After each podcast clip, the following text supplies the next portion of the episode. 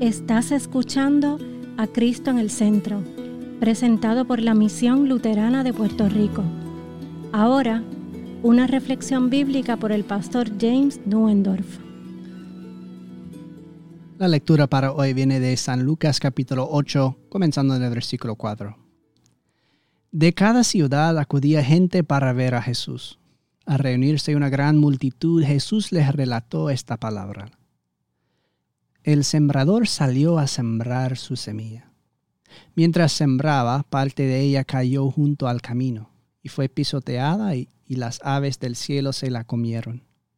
Otra parte cayó sobre las piedras, pero al brotar se secó por falta de humedad. Otra parte cayó entre los espinos, pero le ahogaron los espinos que brotaron con ella. Otra parte cayó en buena tierra y brotó y produjo una cosecha del ciento por uno. Levantando la voz dijo, El que tenga oídos para oír, que oiga. Sus discípulos le preguntaron, ¿qué significa esta parábola? Y les respondió, A ustedes se les concede conocer los misterios del reino de Dios, pero a los otros que se les habla en parábolas, para que viendo no vean y oyendo no entiendan. La parábola significa lo siguiente la semilla es la palabra de Dios. Las semillas junto al camino son los que oyen, pero que luego viene el diablo y, se les, y les quita del corazón la palabra para que no crean y se salven.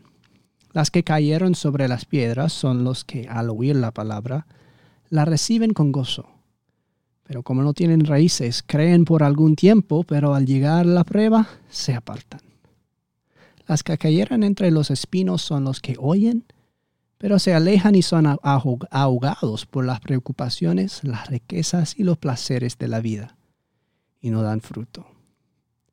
Pero la semilla que cayó en buena tierra representa a los que con corazón bueno y recto retienen la palabra oída y dan una buena cosecha porque permanecen firmes.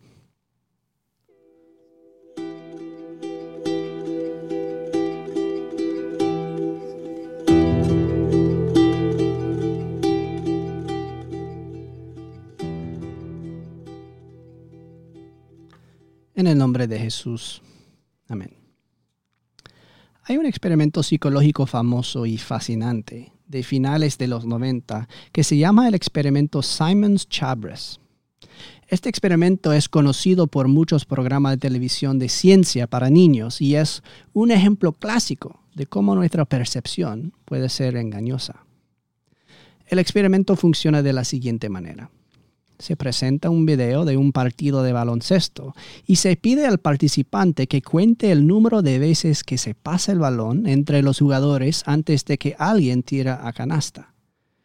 Es importante concentrarse en esta tarea, ya que el juego es agresivo y los jugadores pasan el balón con frecuencia y rapidez. Una vez que alguien lanza la pelota, el video solicita al participante que responda cuántas veces se ha pasado el balón antes de lanzar. Enhorabuena, probablemente lo hará sin problema. No es muy difícil. Pero a continuación el video te hace otra pregunta. ¿Qué hizo el gorila? ¿Perdón? ¿Qué? El gorila la persona que estaba vestida con un traje de gorila y salió a la cancha, ¿qué hizo? La mayoría de las personas que participan en el experimento Simons Chabres, incluyendo yo cuando lo vi por primera vez, nunca se dan cuenta de la presencia del hombre con disfraz de gorila. Mientras se concentran en contar el número de veces que se pasa el balón en el partido de baloncesto, un hombre con un ridículo disfraz de gorila sale al centro de la pantalla, se golpea el pecho y luego sale de la cancha. Sin embargo, al revisar el video nuevamente se puede ver que el hombre estaba ahí todo el tiempo. ¿Cómo se nos ha podido pasar algo tan extraño? Pues estábamos tan concentrados que ni notábamos lo que realmente debe llamar nuestra atención. Este experimento es un buen ejemplo de cómo nuestra atención se puede desviar fácilmente y cómo nuestra percepción puede ser engañosa, especialmente cuando nuestra atención está puesta en el lugar equivocado. Bueno, si estabas escuchando al Evangelio de hoy, apuesto a que cuando oíste esta parábola sobre cuatro tipos diferentes de tierra, pájaros que vuelan y se comen las semillas, tierra rocosa sin agua, espinas que ahogan la vida de las plantas y tierra que crece bien, estabas tan ocupado tratando de averiguar qué tipo de tierra debe ser tu propio corazón, que te perdiste algo bien extraña y importante, que estaba justo en el medio de esta historia. Pues rebobinemos la historia y déjame explicar lo que quiero decir. La semana pasada nuestra iglesia hermana en Mayagüez despojó gran parte del terreno alrededor de la iglesia para comenzar a plantar árboles de cacao y plátanos. Están plantando cientos de ellos y se ha invertido mucha preparación e investigación en el proyecto. Visité una plantación en Fajardo y pude aprender un poco sobre ellos. Hay mucho para hacer para plantar estos árboles. Primero hay que asegurarse de que haya árboles más altos que los cubren y los protegen del viento y el sol. Así que primero hay que sembrar los plátanos. Pero antes de esto hay que asegurar que tienen espacios eh, entre ellos adecuadas. Así que hay que planificar y medir dónde se van a sembrar los plátanos. Luego hay que asegurarse de que el suelo es adecuado para cacao, primero comprobando su composición química para asegurarse de que tiene el nivel de acidez adecuado y luego asegurándose de que el drenaje es correcto. Al cacao le gusta que llueva mucho, pero las raíces no se desarrollan bien si están húmedas y la tierra debe estar suelta. Así que antes de meter ninguna semilla en la tierra, hay que hacer todo tipo de preparación. Era diferente en los días de Jesús. Y de hecho, aquellos agricultores tenían que tener aún más cuidado que nosotros. En primer lugar, no tenían una producción industrial de semillas, por lo que estas, estas eran muy valiosas y debían almacenarse cuidadosamente en las condiciones adecuadas. Tampoco era un Puerto Rico verde y lluvioso. El suelo en la mayoría de los lugares es poco más que desértico, rocoso, caluroso y con muy poca agua. Una vez visité una maqueta histórica de una granja en Nazaret de la época de Jesús y se puede ver lo que, con qué cuidado se hacía el trabajo. Se construían terrazas para crear las condiciones idóneas para plantar las valiosas semillas. Se preparaba el terreno con herramientas y retirando todo lo que pudiera dañar los cultivos. No hay que olvidar que estos campesinos no sembraban para ganarse unos chavos extras, sino que los alimentos que comerían sus hijos saldrían de estas fincas y terrazas. Era un asunto serio. Puedes apostar que tenían un buen recuento de las semillas mientras las arrojaban. Así que estaba considerando cuidadosamente y juzgando entre los diferentes tipos de tierras y sus méritos y cualidades, pues ese tiene lógica, tiene sentido. Pero mientras tú estabas haciendo esto, tal vez perdiste algo extraño. Porque ahí en medio de la historia hay un sembrador loco, tirando las semillas por todas partes. Él no juzga el suelo en absoluto. De hecho, en el original griego y algunas de las primeras traducciones de este texto y a otras lenguas antiguas, dejan muy claro que no se trata de un accidente. Este hombre está sembrando semillas en plena calle. No le importa, a mí plain. No actúa como si fuera que la semilla era jara. No la guarda para la buena tierra de las terrazas cuidadosamente construidas simplemente las arroja por todas partes como un loco.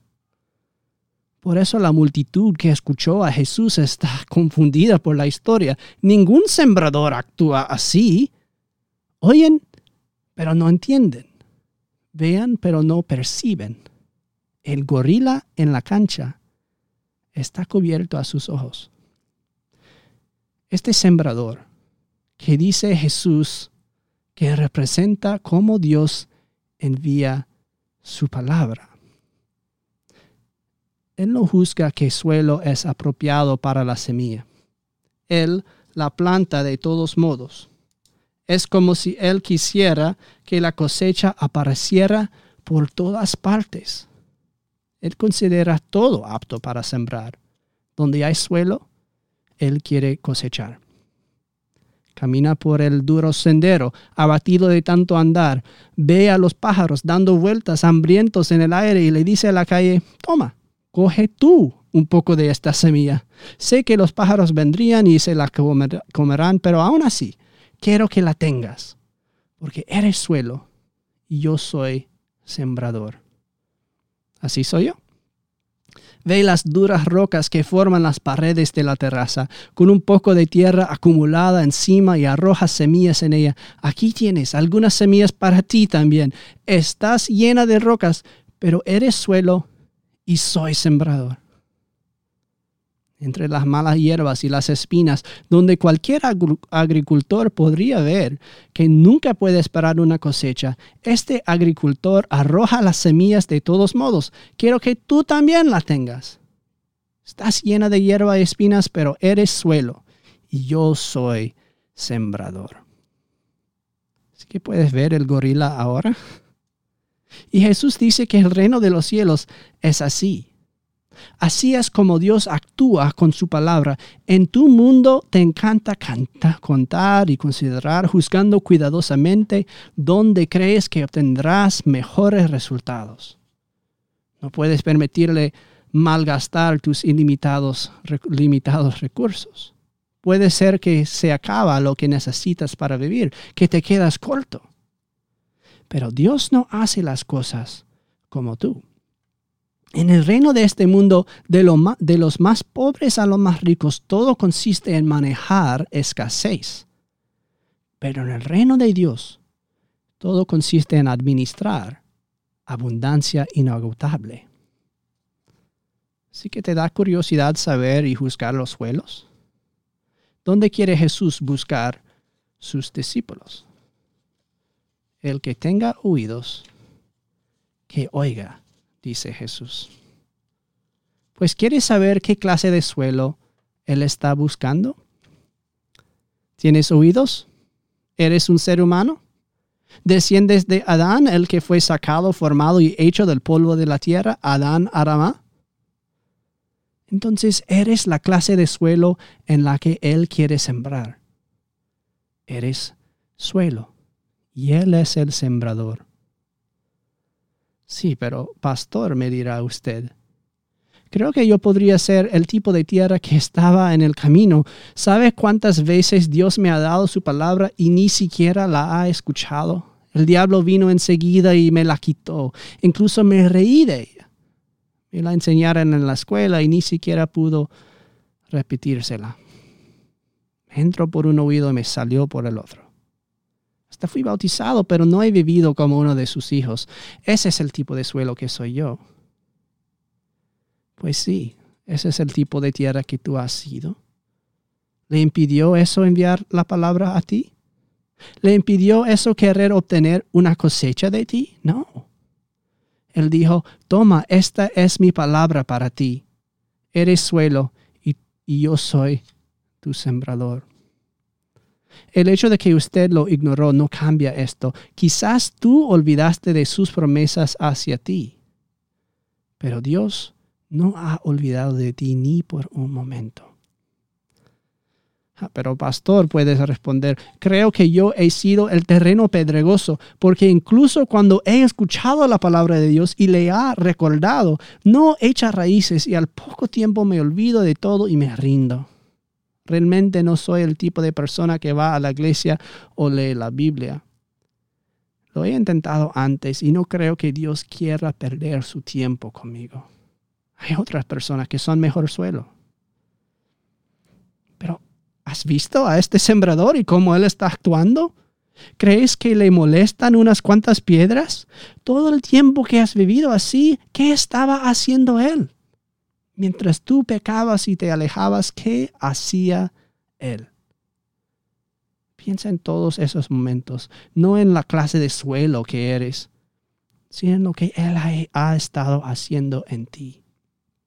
¿No estaba Dios enviándote su palabra una y otra vez? ¿No te ha estado llamando todo este tiempo para que recibas la semilla del Evangelio y des frutos de fe?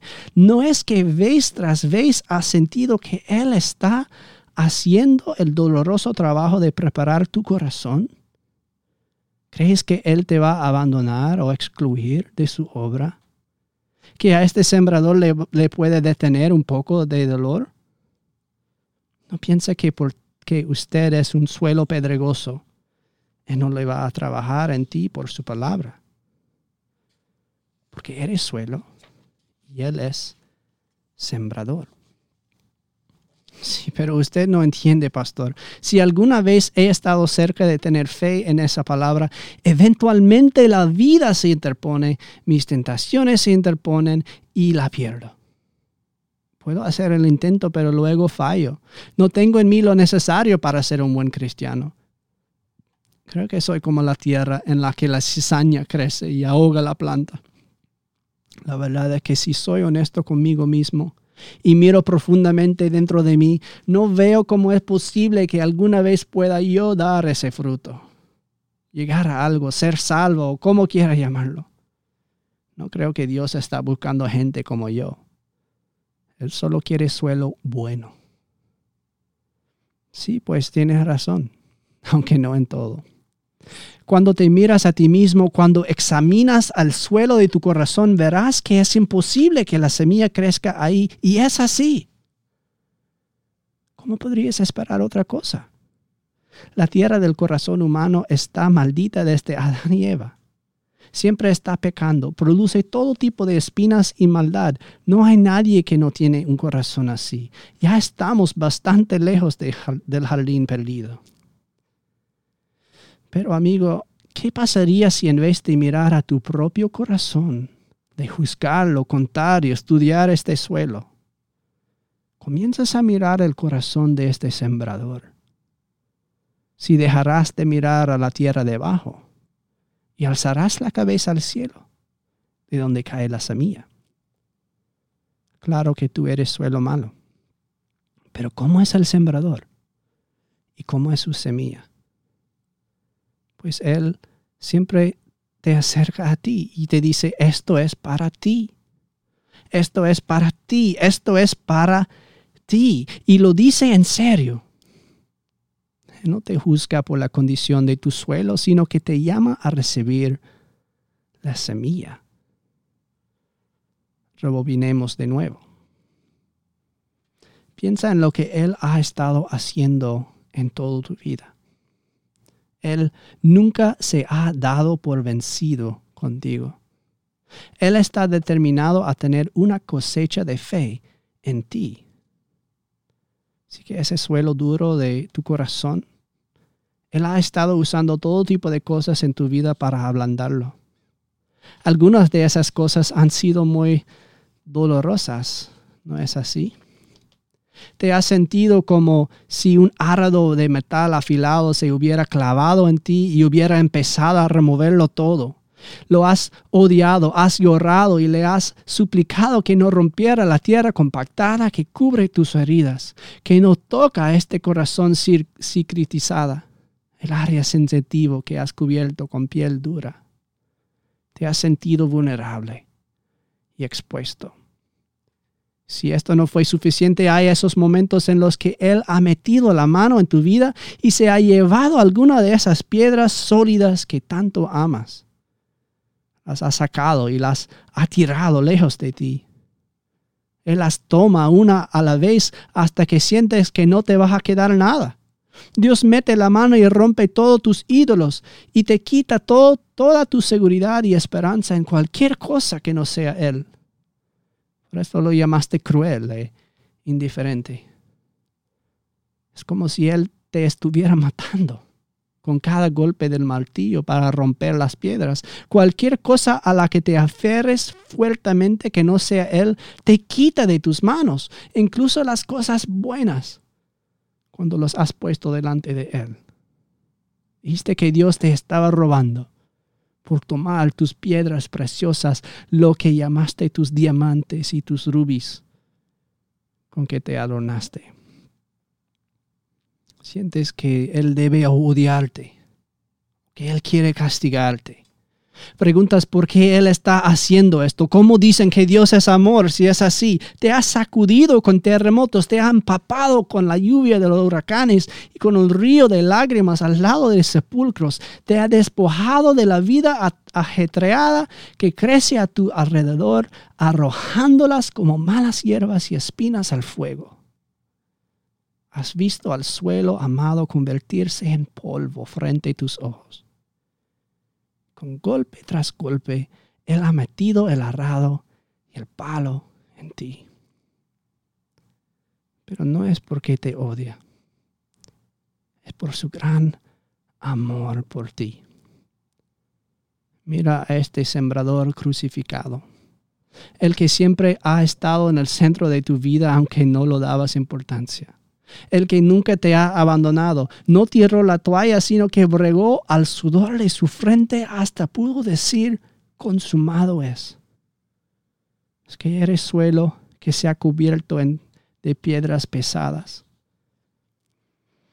Pero este sembrador sabe cómo hacer rodar y remover las piedras más pesadas que yacen como sellos de tumba. Eres suelo que ha producido espinas que cortan su piel, pero este sembrador los lleva como su corona real.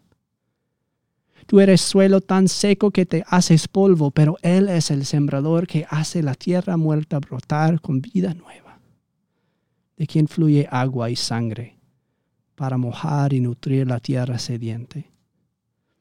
Él es sembrador, quien él mismo es la semilla enviando al mundo a suelo que no es digno de recibirlo, tal como fue prometido a Eva. Generosamente, indiscriminadamente dado, el verbo de Dios hecho carne, arrojado a la tierra, quien murió y fue sepultado en la tierra.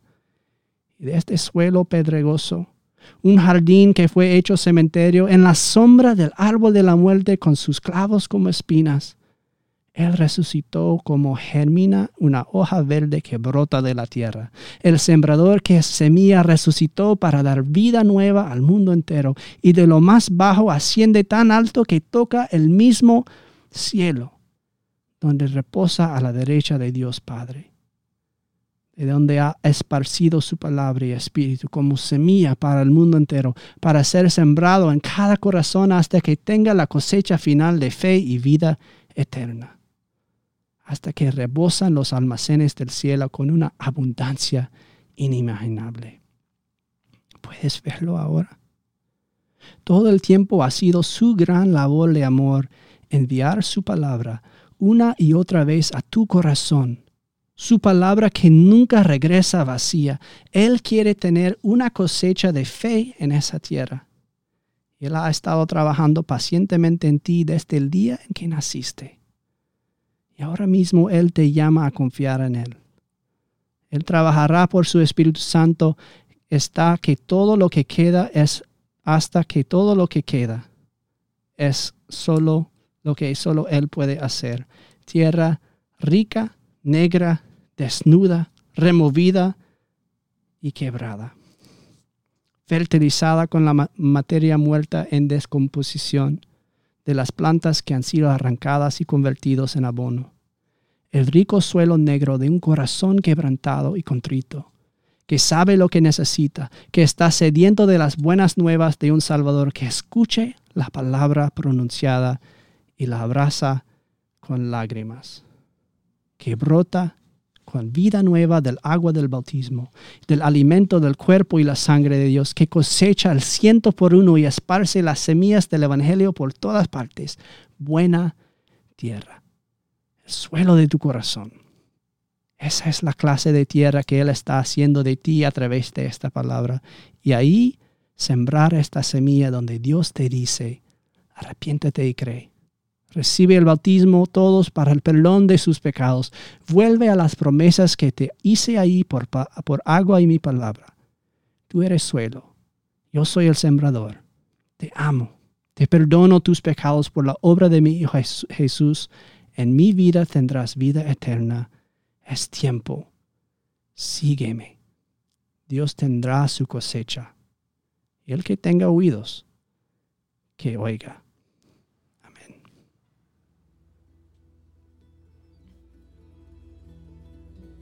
Esta ha sido una presentación de la Misión Luterana de Puerto Rico, a Ministry of the Lutheran Church, Missouri Synod. Para conocer más, visítanos en www.cristoenelcentro.com.